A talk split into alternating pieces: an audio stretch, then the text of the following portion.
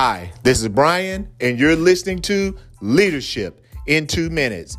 This week, we continue our series, Capacity Building, by discussing capacity in others. Simply put, we are living in a time and a space where many companies, teams, businesses, organizations are being challenged to have to do more with less. Unfortunately, a lot of the less is is having less manpower we have less people to be able to accomplish the same level, if not greater levels of productivity. So, in thinking about that as leaders, we must be able to effectively assess the capacity in others. What is the true capacity of our teams to be able to accomplish and do what it is that we're setting out to do?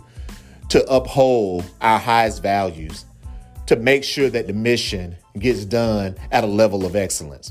Well, there's two things I want to share with you really quickly that I think can help you. Number one, and probably at the top of my mind and a lot of other leaders, they will tell you ask the people that are doing the work. We will get leaders in rooms, we will get managers in rooms, and we'll strategize and we'll come up with these elaborate plans, and nobody ever goes back to actually ask the people that are doing the work.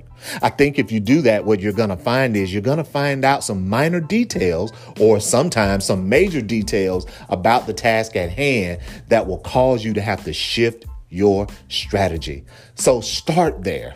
Don't end up there, but start there. Ask the people that are doing the work because they're going to be able to tell you what it really takes in order to do what it is that you do.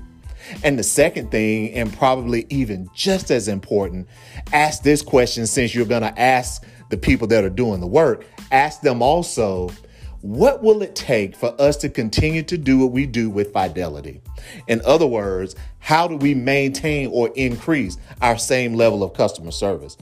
How do we maintain and or increase the same quality in the product that we produce?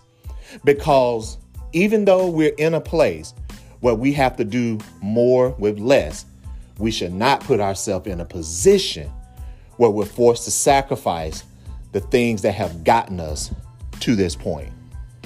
That's leadership in two minutes. And remember, you can't divorce growing as a leader from growing as a person.